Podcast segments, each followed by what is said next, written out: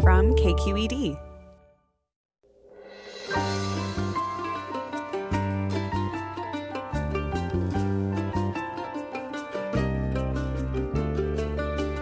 From KQED Public Radio in San Francisco, I'm Mina Kim. Coming up on Forum, even as the state recorded more than 500,000 confirmed cases of COVID 19 over the weekend, Governor Gavin Newsom said yesterday the situation is getting better and hospitalizations are showing a modest decline. We'll look at what the state faces now with California's top health official, Mark Ghaly. Then, Advocates for renters are warning that a wave of evictions could hit California as some emergency protections are set to expire. We look at what state lawmakers are proposing now to protect renters and landlords who've lost income during the pandemic. Forum is next after this news.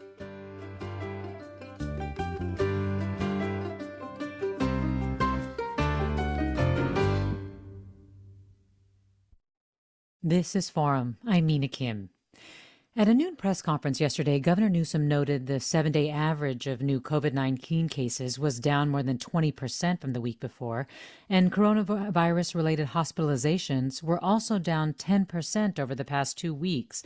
But Newsom also acknowledged the gains weren't good enough.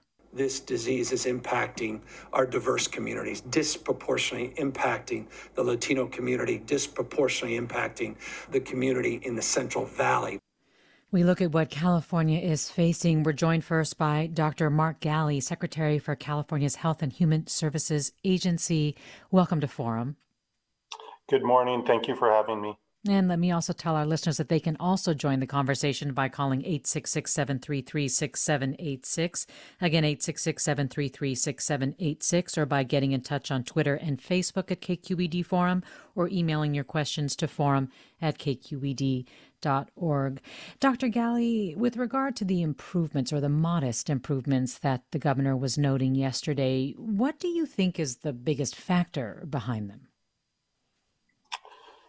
Well, we've known all along, um, as we've been learning throughout this pandemic, um, what we can do to make a difference. And we've been talking for weeks about wear your mask, stay physically distanced, try to reduce the amount of mixing that you have as individuals within our communities, and then trying to move as much of your activity outside to reduce risk of transmission. And throughout this pandemic, we've been learning the value of those um, somewhat simple tasks at reducing transmission. And and so with weeks of that being plugged as the message, some in, some changes to our reopening plan at the end of June and early July by moving certain activities that were happening in, inside outside. We believe that that is uh, together, uh, those things come together to cause the results that we're seeing today, which are some stabilizations and even reductions in our hospital numbers and our ICU numbers. And then we hope to see that translate, expect to see that translate in our um, death numbers in the days and weeks to come. Because those still remain very high. The death numbers. Y- yeah, sorry. Uh, the the death numbers we know are the most lagging indicator. Often, um, uh, you know, three, four, even five weeks after we see a rise in cases. So we expect that those numbers will remain high for a little bit longer and then we'll begin to come down just as we're seeing the hospital and ICU numbers come down a bit. I know you've said several times that the data will decide your decisions, but what models are you looking at in terms of timing to resume some semblance of normal without another resurgence? Well, certainly we, we use a variety of both what we call nowcasting and forecasting tools, trying to understand what the what the virus is doing in terms of transmission in communities now, and then using some of the data points that the governor highlights on a on a regular basis that are on the California COVID website um, and use that to predict where we're going to be with hospitalizations and ICU numbers uh, roughly a month out. So we're using all of those tools to look at some of this modeling. The modeling, again, I like to remind people, it doesn't predict the future. It tells you how your actions today will impact your future. So it's really about being action oriented. And so as we look out um, over uh, the next month, we want to see those hospital numbers coming way down from what might have been you know tens and thousands of uh, people in hospital beds to something much akin to where we were earlier uh, in the uh, sort of late spring, early summer, April and May, where we had um, many fewer people in our hospitals. The hospitals were able to comfortably provide high quality care to the Californians who needed it, and that we could really see the transmission throughout the community come down to a level where our contact tracing um, uh, services across the state can look at where transmission is happening and help people isolate and or quarantine um, effectively. So we don't see transmission sort of uh, increase in specific communities. And at that point, um, I think we will uh, begin to look at what it's going to take for California to move to that next phase. And only then do we see those conversations really happening in earnest. Well, let me go to caller Melinda and El Cerrito, who has a question. Hi, Melinda, join us. Hi, I really appreciate that you're doing this today because I have. Uh, had a, um, a friend who got tested last Wednesday at Kaiser Permanente and still hasn't received results. So, how in the world can we predict or fight this pandemic if we cannot have testing that um, only la- you get your results back in a couple of days as opposed to a week or more? Um, what are you doing to speed up testing, and what's the problem? Especially, what's the problem at Kaiser Permanente? Melinda, thanks. I don't know if you're able to address specifically what's happening at Kaiser Permanente, Dr. Ghaly, but I can tell you that, I mean, what Melinda is expressing is something that we've heard a lot on the show, especially from listeners and our own colleagues are experiencing, where they are waiting days, sometimes more than two weeks for test results. And that sometimes after waiting days to even get the test appointment in the first place. What can you tell Melinda? Yeah, Melinda, first, thank you for your question. I think is exactly what's on the minds of many Californians who themselves are waiting, family members, people who are um, uh, expecting us as state, us as counties to to, to really um, bring transmission rates down. And testing is key. The governor has focused on it. We've increased our testing in this state uh, many, many fold over the past few months. But as the governor says, it, it isn't enough. Um, what we've experienced over the past few weeks is as the nation has surged in its cases in big states like Florida and Texas and others who ramped up their own testing, some of our major national laboratories, those um, uh, companies that create the test supplies, experience some shortages and backlogs, and that has increased the turnaround time, as we call it, for tests. Um, by quite a bit. In fact, though, in the past 10 days, we've seen that number come down from peaks on average of seven to eight days to now that's something closer to five days. And we anticipate in the next week that that turnaround time is going to come down to under three days. We have a goal in the state to really try to get within 24 to 48 hours because that's when the information is actionable, not just at the individual level to be able to know whether you're positive or negative, what the implications would be for your family members, other people that you might work with, and spend time with, but then, of course, at the public health level to make sure that we reduce the transmission. So we are working with all of the labs in California to increase the availability of supplies that they have. We're trying to make sure that labs collected in one place uh, or specimens collected in one place go to a lab that has capacity to run it very quickly. And then we're exploring other ways that California can increase our own ability to get testing done without necessary dependence on some of the national partners that, of course, are there to take care of all states, not just California. Right, so national have, partners like Quest and LabCorp. Absolutely. And so you're saying that within weeks we'll see this go down to three days in terms of turnaround. Melinda brought up Kaiser Permanente. Are hospitals and hospital systems like Kaiser stepping up to do testing to help the state?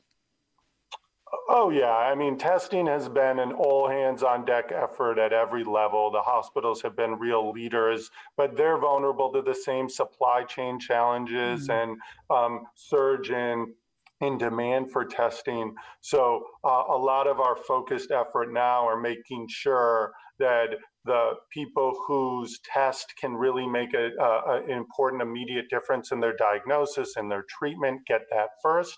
And hospitals are a major part of that because that's where uh, the sickest patients end up in the emergency rooms and inpatient beds and ICU beds on a regular basis.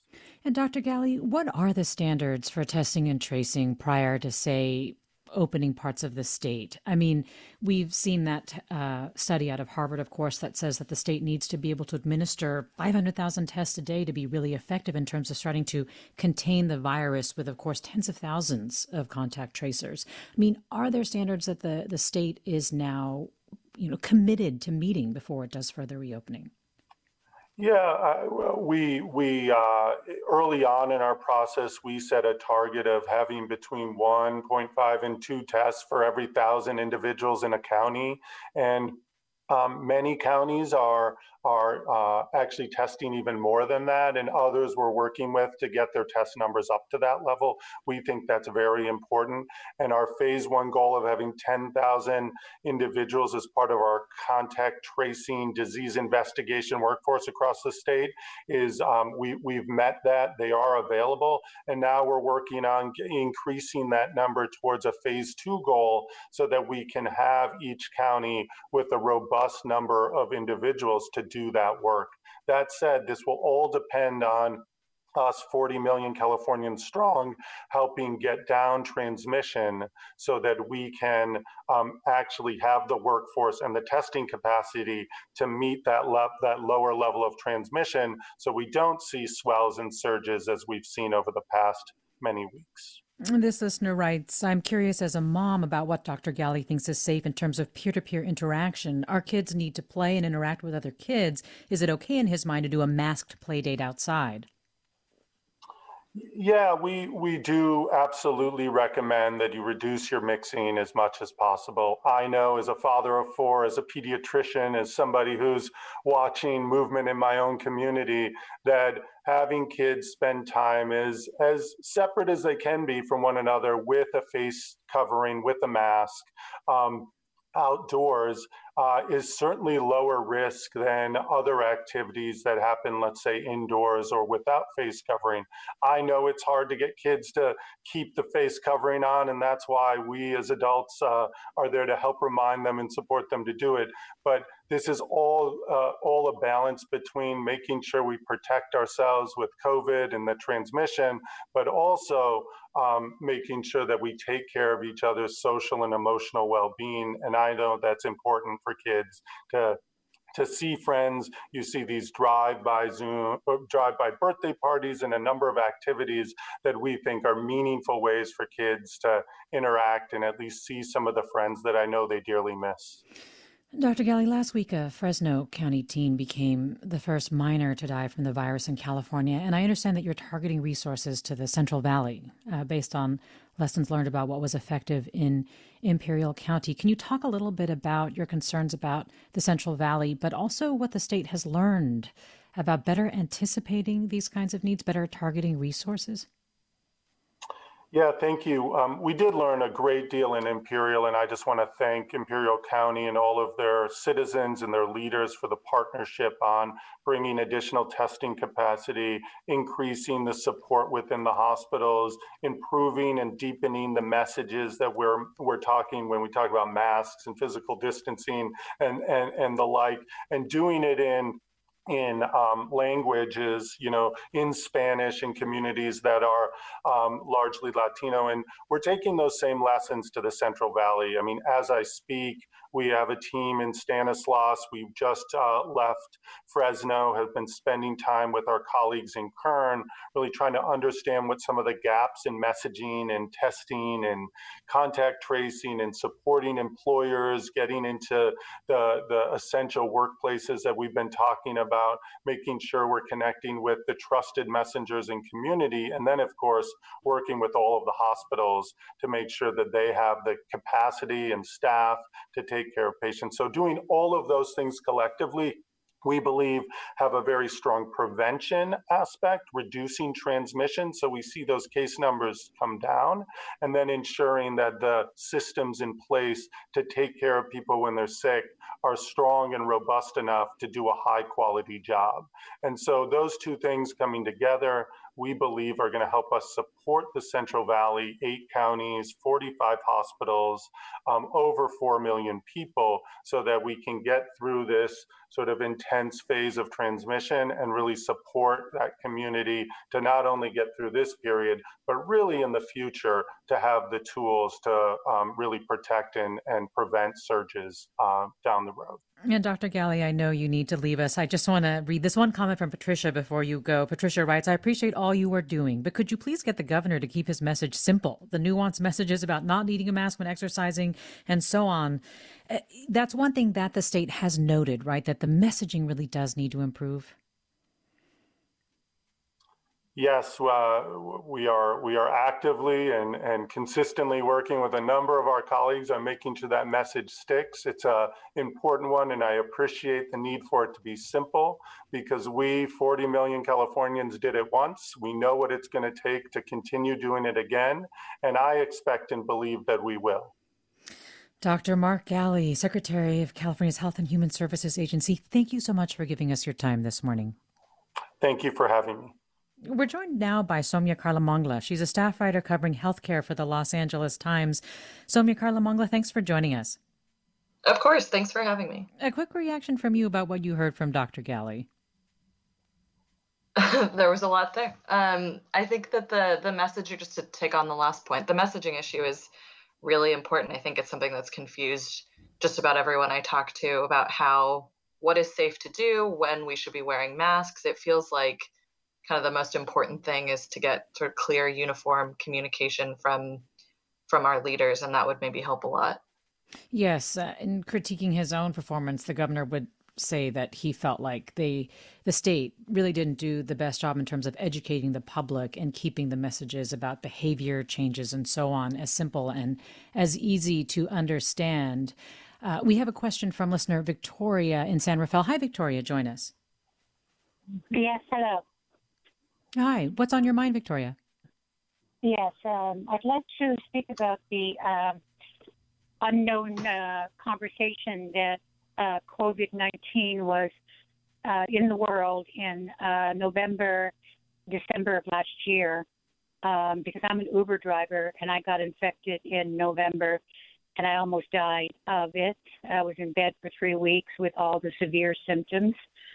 Um, and also now that it's been eight months, each month I get uh, post uh, symptoms, uh, circulation, uh, uh, very bad, digestive, extremely bad in the last two months.